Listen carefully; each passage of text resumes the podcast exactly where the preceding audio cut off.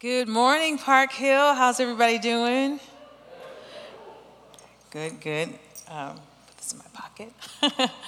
um, yeah, it's such a beautiful, um, just a wonderful opportunity to be before you guys today uh, with family and um, just to, to hear what God wants to say to his people. Um, as Drew mentioned, my name is Tanika Wyatt. My husband and I are marriage and family pastors here at um, Park Hill, and it is it's just a our unique pleasure to to serve you all and to do life with you, um, as people say. Do life. What does that mean? Well, let's talk about that. um, but we are in week five of our future church series, teaching alongside um, sister churches in the city, um, Neighbors Church and Light Church. And this is a teaching that was born out of the vision of friends of this ministry, John Mark Comer, who we'll see next week, um, and he's in Portland, um, along with Dave Lomas in San Francisco. So, last week, Evan spoke about a community of orthodoxy in a culture of ideological idolatry. If you missed it, you got to go back to the podcast or YouTube to listen because it was a powerful message. And the fact is, our present church in America is very divided, unfortunately. The world is divided, yes, but even worse, the church has followed suit and we have allowed our ideologies, um, what we think about every agenda that takes center stage in the world to come between us. Our political views, what we think about current events, the politician that we love or hate, uh, where we stand on today's issues. We tend to preach those things and post them on social media and discuss among our friends and family or anybody who will listen as if it's the gospel message. And we've allowed these things to consume and divide us. One of the final things that Jesus prayed before he left this earth was he prayed for unity. He prayed that we would be one. He knew that the church could not move forward divided, but for there to even be a future church, we would have to be one. So, today we're talking about a community of peacemakers in a culture of political polarization. Um, that's the official title in the Future Church series, but I want to specifically talk about hospitality in a hostile environment.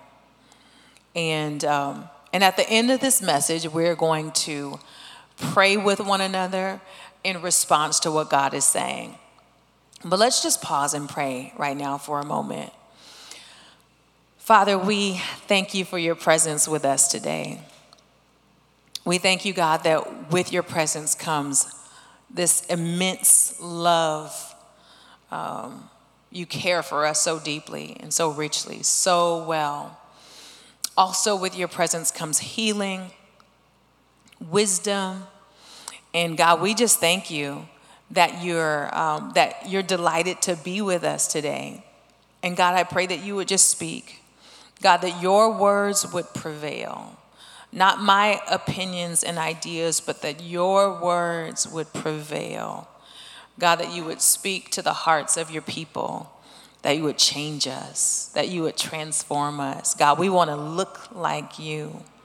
We want to be like you. We want to do what you did as a man. And we just thank you for being with us today. In Jesus' name. Amen. So, talking about hospitality in a hostile environment, we follow Jesus, who was the most hospitable human ever. There was room at the table for everyone at Jesus' parties. Jesus was radically hospitable to the point where he didn't just welcome everyone in, he actually pursued them. He went after them to bring them to repentance and into the kingdom of God. The life he lived and the sermons he preached pursued the lost. So, what is hospitality, and how do we know this is what Jesus desires for us? We're going to go to the scriptures and um, actually look at the life of Jesus. Mark chapter 2, verses 13 through 17.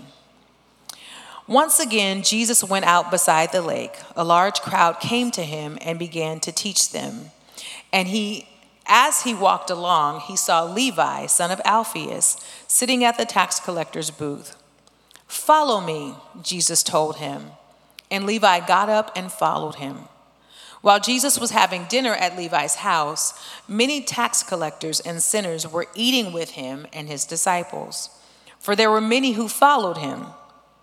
When the teachers of the law, who were Pharisees, saw him eating with the sinners and tax collectors, they asked his disciples, Why does he eat with tax collectors and sinners? On hearing this, Jesus said to them, It is not the healthy who need a doctor, but the sick. I have not come to call the righteous, but sinners. Now, first of all, this isn't even Jesus' house, right? And he becomes the host. Um, and that's just how hospitable he, he, he is. He has a way of making you feel right at home wherever he meets you, like you belong there. And so the Pharisees recognized this. They, they recognized him as host and said, Why would he be eating with these people? The text tells us Jesus ate with sinners. Now, it's important to know that this was not a culture that recognized themselves as sinners. Now we understand through Romans 3:23 that all have sinned and fallen short of God's glorious standard and we consider ourselves, we know that we are all sinners. But back then, when they said sinners, it was code for the worst people in society. Those whose sins were on public display. And I'll just let you fill in the blanks of what you think those people are, who you, who you think they might be. Um, but tax collectors, were also among them. And, and tax collectors were unwelcomed because they were not only employed by the Roman government, but basically they robbed their own people for their personal gain. They could inflate your tax and take whatever they wanted so long as Rome got their cut. So, this is not your local IRS government worker. This is more like government endorsed mafia who could take whatever they wanted, and they had the government's protection um, so that you were unprotected against them. These were the people that the sovereign Lord, our beautiful Jesus, the spotless Lamb of God that we sing about in worship, these are the people that he spent much of his time with. Let's look at another example in Luke chapter 19 verse 1. Jesus entered Jericho and was passing through. A man was there by the name of Zacchaeus. He was a chief tax collector and was wealthy.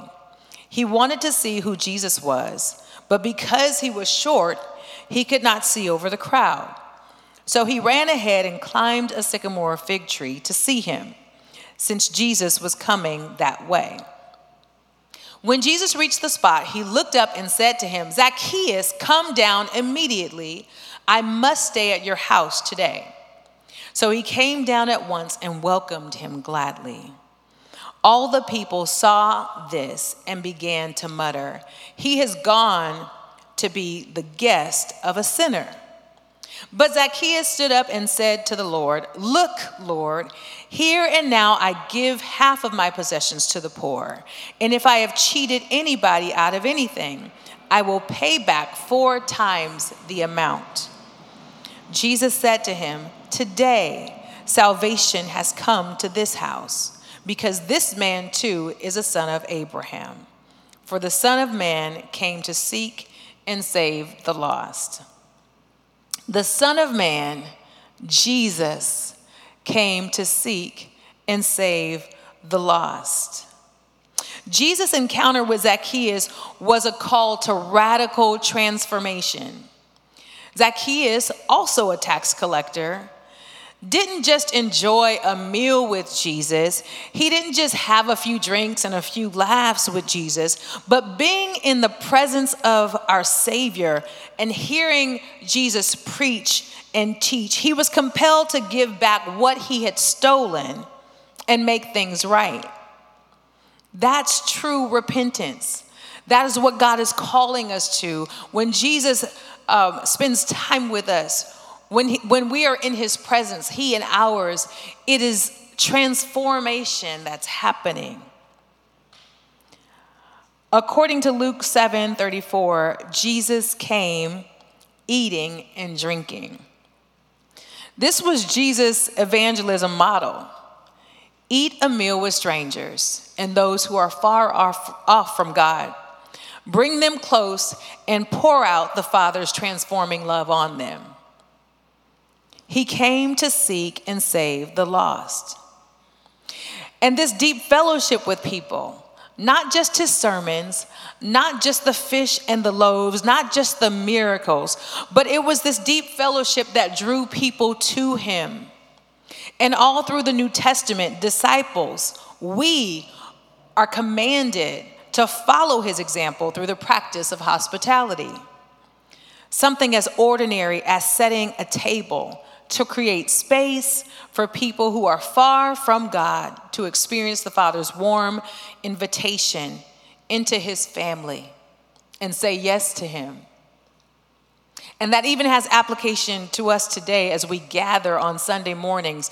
People um, are not going to just be won over by the message. They're not just going to be won, won over by the music or um, friends here, but people need and want to be loved and embraced. It is our hospitality that invites people in and makes them feel welcomed enough to stay. The way we embrace one another is very, very important. And so in Mark chapter 3, after we see Jesus eating at Levi's house, who, by the way, most agree Levi is actually Matthew, the apostle and writer of the gospel. We see as a result of Jesus' hospitality that people continue, crowds continue to follow him. And Jesus in this chapter picks from those crowds of people, in Mark chapter 3, he actually picks the 12 apostles, um, those apprentices who will follow him closely and be a part of his inner circle. And so among the list of these 12 are two people who could not be more opposed in their beliefs and practices. There's Matthew or Levi, who we just discussed. He was a tax collector for the Roman government. But also included in this list of apostles is Simon the Zealot. And he radically worked against the Roman government. Zealots were an ancient Jewish sect that violently resisted Rome in order to establish Israel as a theocracy. They were known for carrying blades into crowds in a stealth like manner, cutting the throats of Roman soldiers and Roman supporters, and then disappearing into the crowd. They were very violent. It was not a passive uh, resistance to the government. So, no doubt these two would have been enemies. Yet Jesus calls both of them to be brothers in the kingdom, in the family of God. He calls both of them to lay down their ideology and their little so, literal swords and follow him. You see, we have no issue with Jesus being kind to sinners. In our current worldview, we actually celebrate this. We love this about Jesus. Everybody loves Jesus until we realize the sinners that he ate with are people that we hate. He eats with our enemies, people we find weird or gross or worse, those who have robbed us, those who have mishandled us, those who have betrayed us or taken advantage of us. Those are the people, those filthy people that we wouldn't dare eat with ourselves. And on top of that, he now calls us to do the same. Jesus literally died to turn enemies into family. He makes peace. Matthew chapter 5, verse 9 says, Blessed are the peacemakers, for they will be called the children of God. Interestingly, the blessing right before is, Blessed are the pure in heart. And right after that, the blessing is, Blessed are those who are persecuted. So, being a peacemaker requires both a pure heart and an openness to suffer, a willingness to suffer persecution for the sake of peace. Now, understand that the call is not to keep the peace, but to make peace. Jesus was a peacemaker, not a peacekeeper. There's a huge difference. A peacekeeper maintains the status quo even when the status quo is harmful. When injustice is the norm, a peacekeeper won't fight against injustice because it's disruptive. Their goal is to keep everyone quiet and not to ruffle feathers. A peacemaker interrupts chaos and brings order just as God did at the very beginning. Peacemakers bring enemies together at the table where there is no peace and work for repentance and reconciliation. They turn enemies into family just as Jesus did. There's a beautiful example of peacemaking in the story of Rosaria Butterfield. I don't know if you've heard of her. Um, but I heard her story a few years ago on a podcast. She is, or she was a far left lesbian feminist and professor at Syracuse University with a specialty in postmodern critical theory. Very intelligent woman. She was writing a book on how Bible believing Christians are the worst, okay? and as part of her research, she actually needed to meet uh, some of these Bible believing Christians. So, in the process, she wrote a very derogatory editorial about the movement Promise Keepers. I don't know if you remember that. There was this huge gathering of men who had committed to keep their promises and covenant just as God did. And so she saw that and didn't think highly of it. And so she wrote about it in a newspaper. And so one pastor answered her or responded to her editorial with a gracious letter and an invitation to dinner. Since she needed to do research, she was like, well, why not? I have to meet some of them anyway, might as well get food out of it.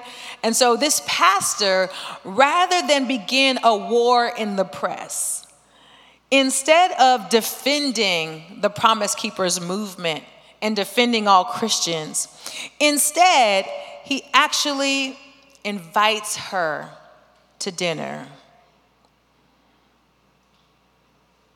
Her life was forever changed, one meal at a time, by this pastor and his family. They took an enemy and made her a friend.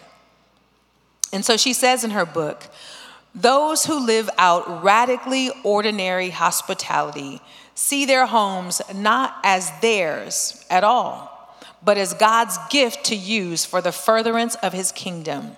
They open doors, they seek out the underprivileged. They know that the gospel comes with a house key. And her book is called The Gospel Comes with a House Key. How many of us have attached a house key, an open invitation to the gospel message that we preach? How many of us have opened up our doors, our home doors, our car doors, have opened up ourselves? To be available to people, to spend time with people. It makes a difference in a world of isolation, in a world of division and divisiveness. It makes a difference when we show authentic love of Jesus through hospitality. And so, and by the way, Rosaria Butterfield now pastors alongside her husband, and they do uh, just such wonderful work in the kingdom of God. And that started with a meal. So I want to give you just a few scriptures for you to write down. Um, and they all command hospitality as a, few, as a virtue of following Jesus. The first is Romans 12, 13. Share with the Lord's people who are in need. Practice hospitality. 1 Peter 4, 8, and 9. Above all, love each other deeply because love covers a multitude of sins. Offer hospitality to one another without grumbling. Also, there's Hebrews 13, 1 through 3. You can write that down as well. So, being hospitable as the word commands and as Jesus did requires submission and obedience to the Father to do oftentimes what is unnatural for us. Hospitality is not simply uh, inviting a bunch of your friends over and making sure there's enough food and enough drinks and enough laughs for everybody to have a good time. Although that's wonderful, please feel free to invite me. I would love to do that. Um, but hospitality actually incorporates inconvenience and going after the least likely dinner guest, the one you are opposed to, the one who causes your just something about conversations with them just disrupt your peace because they're so against. And, and not those friendly debates some of us are entertained by debates, and, and we love that. We welcome those kinds of conversations. But, but not that. That's not what Jesus is talking about. He's talking about those who are against you, your enemies, making room for your enemies, and those who are least likely. Let's look at Jesus' words in Luke chapter 14 verse 12 through 14. Then Jesus said to his host, now he's at a dinner party right now, and he actually checks the person who is hosting, and he says to his host, when you give a luncheon or dinner, do not, do not invite your friends, your brothers or sisters, your relatives, or your rich neighbors. If you do, they may invite you back, and so you will be repaid. But when you give a banquet, invite the poor, the crippled, the lame, the blind, and you will be blessed. Although they cannot repay you, you will be repaid at the resurrection of the righteous. Now, it sounds like Jesus doesn't want us to have fun with our friends. What is that about? but that's not at all what he's saying. What he's talking about is eternal um, that has those things that have eternal, lasting weights of glory, those things that only God can repay you for. So, not just spending time with people who, you know, you pick up the tab this time, they pick up the tab next time. Um, you guys watch the same movies, you love the same jokes, and you listen to the same music. Not just those things that are convenient and comfortable for us, but God is calling us outside of those comfortable things stretching us so that we give to the point where we're not expecting repayment, so that we give to the point where only God can repay, where it's not a potluck and, and somebody has to write their name down on the list to give enchiladas. They have nothing to give, but yet they're welcome anyway. Jesus went on to share in Luke chapter 14 he went on to share a parable that directly applied to the dinner party where he was. Jesus is urging us to go after the poor, the crippled, the lame, and the blind, people who cannot repay you for your kindness, people who otherwise would be left out of the kingdom. And he ends by saying, Go out to the roads and country lanes and compel them to come in so that my house will be full. Now, I grew up on King James Version, and it said, Go out into the hedges and highways. And I don't even know what that means, but I just love it because it sounds like the low places, the alleyways. You know, that's what God is calling us to. Hospitality makes room for everyone. Now, you may be asking, you know, okay, this sounds really good. I see what Jesus is doing, you know, but but what is he calling me to do? What am I supposed to do in my context with my income, my experiences, my influence, my resources? Um, I might be roommating with other college roommates or, or not have a place on my own. What, what am I supposed to do? How do I show hospitality where I am in my own skin? What does hospitality practically look like? Well, it looks pretty much the same as it did in Jesus' day.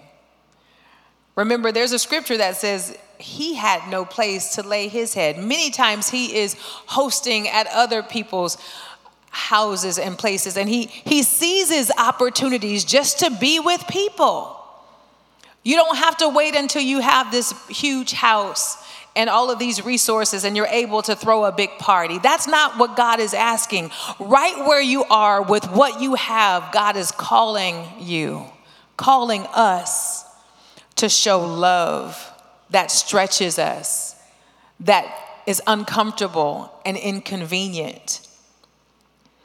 And so it looks the same sharing meals with strangers cooking dinner for someone else, inviting people over to your literal table who don't look like you, who don't vote like you, and be willing to step into their spaces as well. It may smell a little different.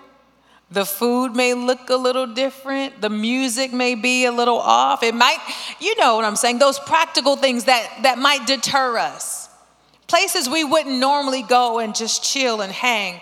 God is asking us to go and be with people. And I realize we are in a COVID era of social distancing. And some of you may be cringing at my recommendations. With or without COVID, eating with strangers just sounds weird. It doesn't make a whole lot of sense. But but this is what Jesus did. And the reality is, it's not to always be like this. We cannot get used to this. We should not get used to being distant from one another. Social distance is not the way of the kingdom.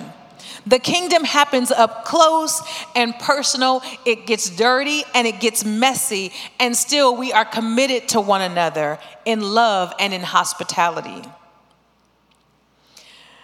And so when Evan asked me to speak on hospitality in this Future Church series, I thought, sure, I could do that. I love making people feel warm and welcomed.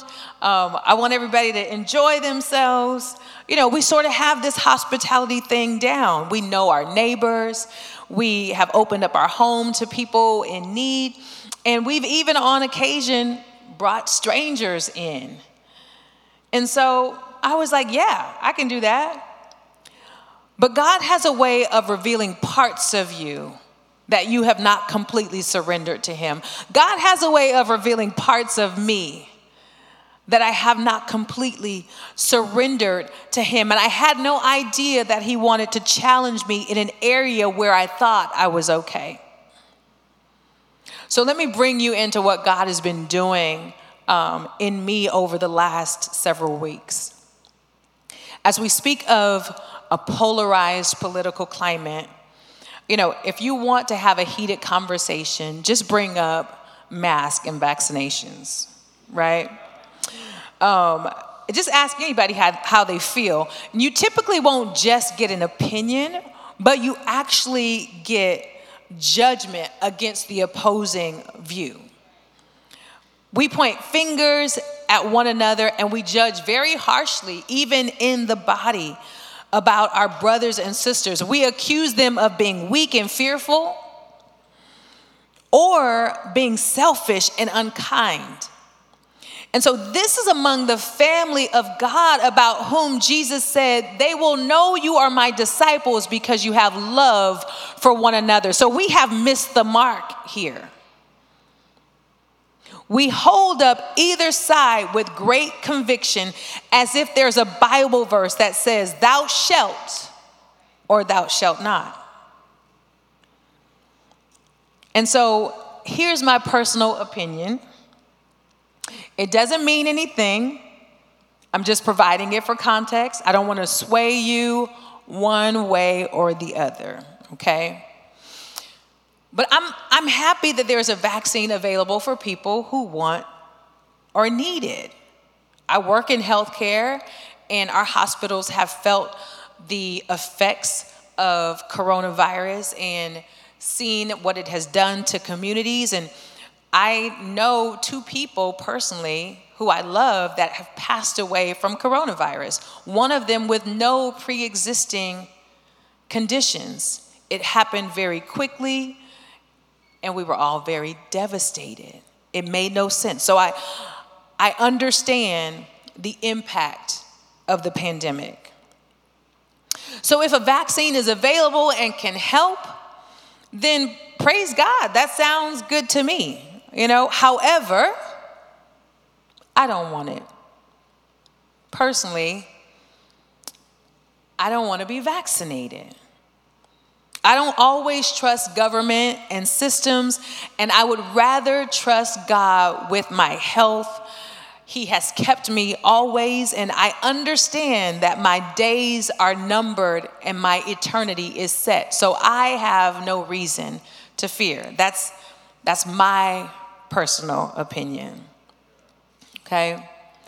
And so, as I mentioned, I work in healthcare. And we all know the mandate, especially in California, placed on healthcare workers to get vaccinated. So, as a good, strong believer, I put in my declination requests. I'm not doing it. And that's what I did. I, I put in uh, my request to my company and was prepared to stand my ground and deal with the consequences. Again, trusting God to take care of me regardless of what happens, to care for me and my family. And so I can already feel the judgment. Um, I know some of you are appalled how dare you walk around here unmasked and unvaccinated, breathing on us? Some of you um, earlier, that's why people online, they're like, that's why I don't come to church. That's why I'm online now. And I'm so sorry if my stance offends you. And I hope it does not cause a wedge between us and the family. I hope you're gracious with me as I'm transparent and I just tell my side of this story. And on the other hand, I know that some of you are cheering me on. You're like, yes, why aren't more Christians taking a stand against this pandemic and these mandates? We have our rights. And so I realize that we are far right, far left, somewhere in between we have very different opinions about this. And so last month, I had an opportunity to minister, my husband and I, to visit with a family that we really love, and we wanted to be with them um, in their time of grief. Um, but one of them is elderly, and she had just gone through a very difficult illness. The other uh, was very compromised with her health as well. And so they needed us to be vaccinated. But we weren't, so we couldn't. And so I was bummed a little bit, but I thought, you know, God will send somebody else. It's okay. We will, we'll pray for them. We'll send them a meal, and God's gonna do the rest. He, it's Him doing the work anyway, right? He doesn't need us. We don't have to be there. God will send whoever they need. And so fast forward a little bit in a conversation with a friend over this mandate because we both work for the same organization.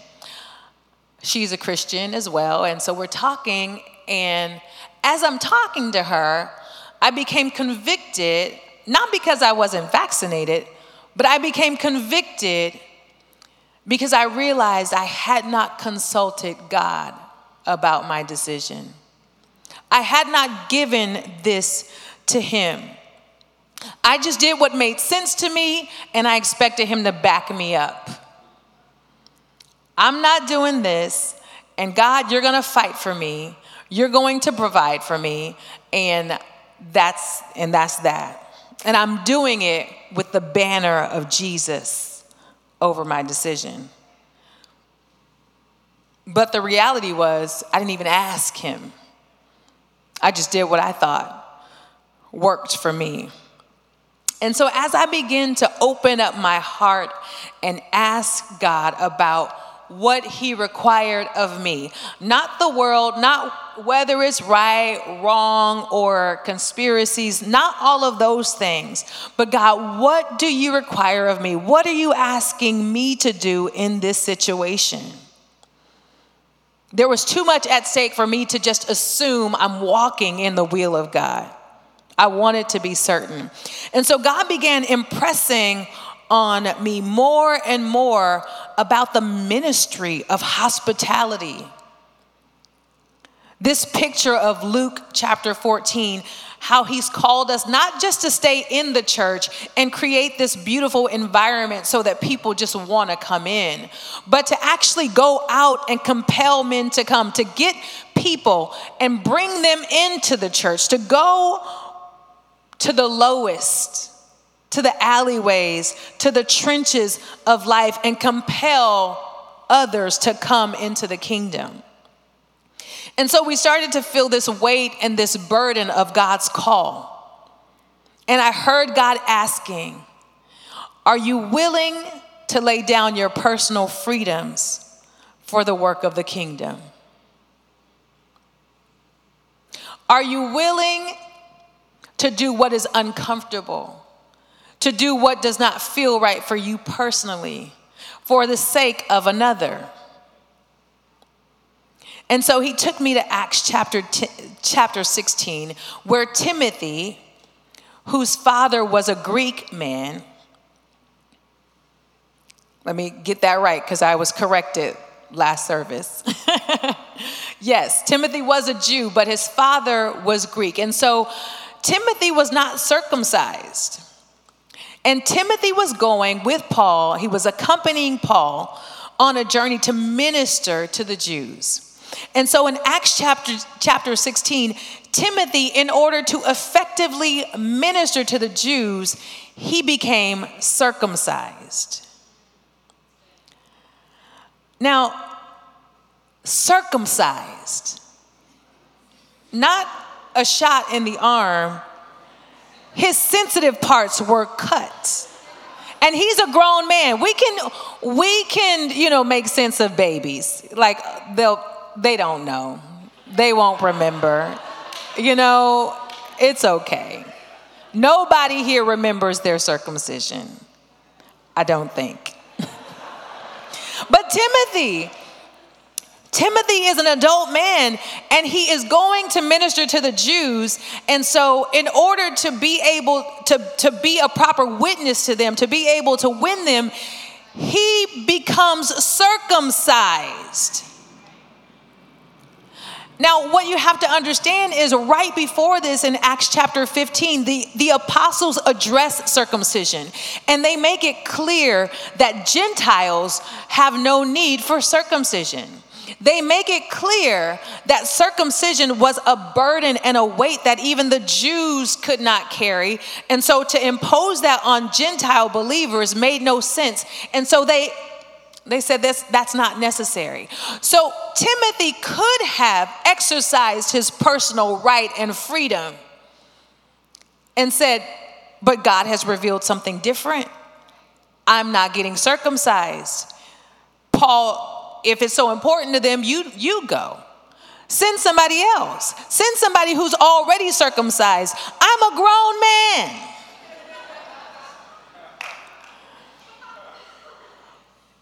But rather than promote his personal rights and freedoms, rather than assert his new freedom in Christ, Timothy submitted himself to what was best at that time. And I have to believe that he was being led by the Spirit because that's not just a decision you come to on your own. Because it doesn't make sense in the flesh. So, Timothy, being led by the Spirit, counseled by Paul, he submitted himself to circumcision. So, as I read these scriptures, and understood what God was calling me to, so graciously, I began to say, Yes, Lord, I hear you. I hear you. God, your work is more important to me. Those people are more important to me. Access is more important to me than getting pats on the back from my conservative Christian friends. Obeying you is more important to me than putting a stake in the ground just to fight against companies and the man. God, you are more important to me. And I will lay down my personal rights and freedoms so that next business day, this was on a Saturday, and so Monday morning, first thing before work, I showed up, my husband and I, we showed up to the medical office to get our vaccination, our first dose. I didn't want to waste time being obedient.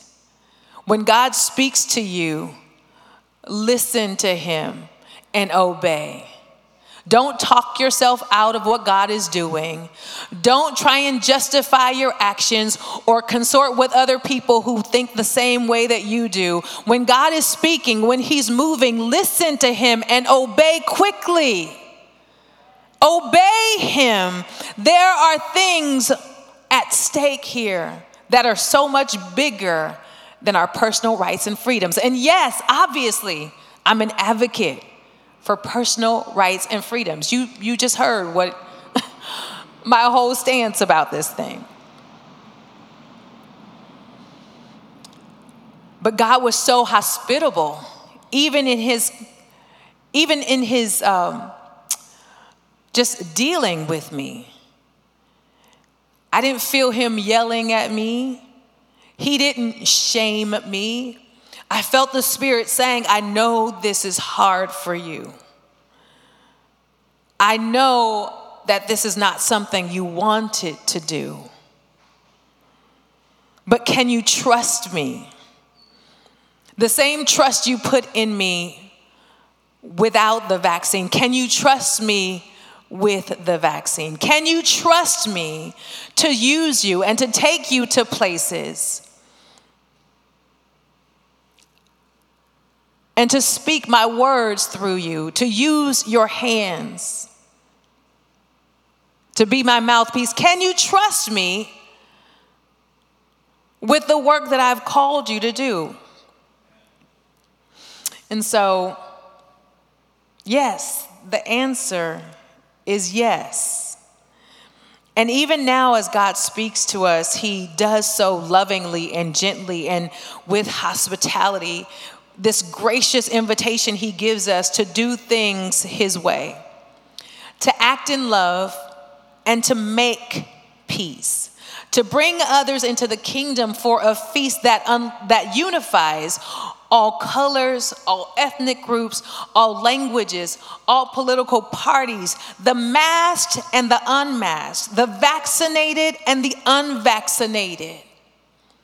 We who follow Jesus are here at this table not because he waited for us to realize that following him is a good idea, but because he actually went out to the lowest places and he compelled us. In fact, he came to the very lowest place. God left his throne in glory and he put on a robe of flesh and he came low. He came down low and he met us where we are. And he also was pricked. He also was cut. He also bled. Jesus died for the sake of enemies while we were yet sinners. He died for us while we were his enemies. He died for us. He is our ultimate example. And so now, because of what he has done, we all now have access. We have access to the table, we have access to the throne when we say yes to him. When we say yes to him, yes to his call. And so, if we look further into Luke chapter 14, not everybody responded with a yes. Verses 17 through 19, sorry, 17 through 20 read When the banquet was ready, he sent his servant to tell the guest, Come, the banquet is ready. But they all began making excuses. One said, I have just bought a field and must inspect it. Please excuse me. Another said, I have just bought five pairs of oxen and I want to try them out. Please excuse me. Another said, I just got married, so I can't come. One by one, these guests to the table made excuses. And they seemed like valid excuses, right? They seem pretty reasonable. Except this is not just another invitation to another party by another host. This is God. It is a type of the kingdom inviting people into his house. And he says, Bring in everyone from the lowest places. I want my house to be full. It's a picture of the kingdom and the master inviting everyone. But some of us are more concerned about making a name for ourselves. Some of us are more concerned about the relationships we already have and we don't want to jeopardize. Some of us are more concerned about our own plans than what God has for us this invitation to the kingdom and to his table.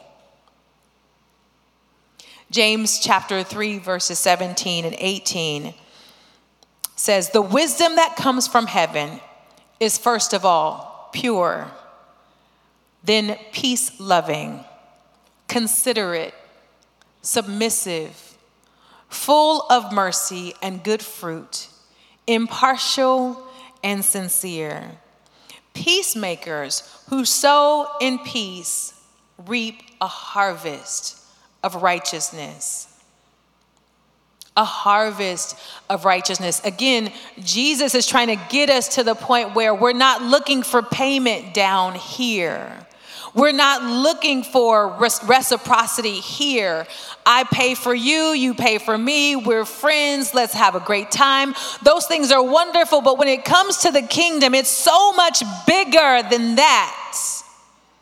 It's so much bigger than that. And this message is not about masks and vaccinations. I hope you're not confused at all. It, it is about being hospitable and being peacemakers in a time when the world is incredibly chaotic and people are alone and isolated. This message is an invitation for you to examine yourselves. I cannot do that for you. Maybe the mask and vaccine story, maybe that doesn't resonate with you at all. Maybe that's not an issue for you. But as we examine ourselves, God, what are we holding back from you? What has caused us not to be all in? Where have we put up walls rather than letting others in? Where have we settled for keeping the peace instead of being a peacemaker. And maybe you find yourself responding just like those in the verses we just read in Luke chapter 14. Maybe you have your own plans, your own ideas. Or maybe you just haven't said yes to Jesus yourself, so you can't invite anybody else in at the moment. There's room for you at the table. There is room for your yes. And so I want to lead us in a time of confession. Can everybody please stand? We're going to get into groups of two or three, just a few of us, just intimate enough to be able to confess. What have we been holding out? What walls have we erected and, and won't tear down? They've been difficult to move. Um, you know where you can extend yourself and do better with hospitality and practice the ways of Jesus. What is God calling you to relinquish to Him? So I'm going to pray for us and then ask that you in your groups just confess to one another and pray for one another.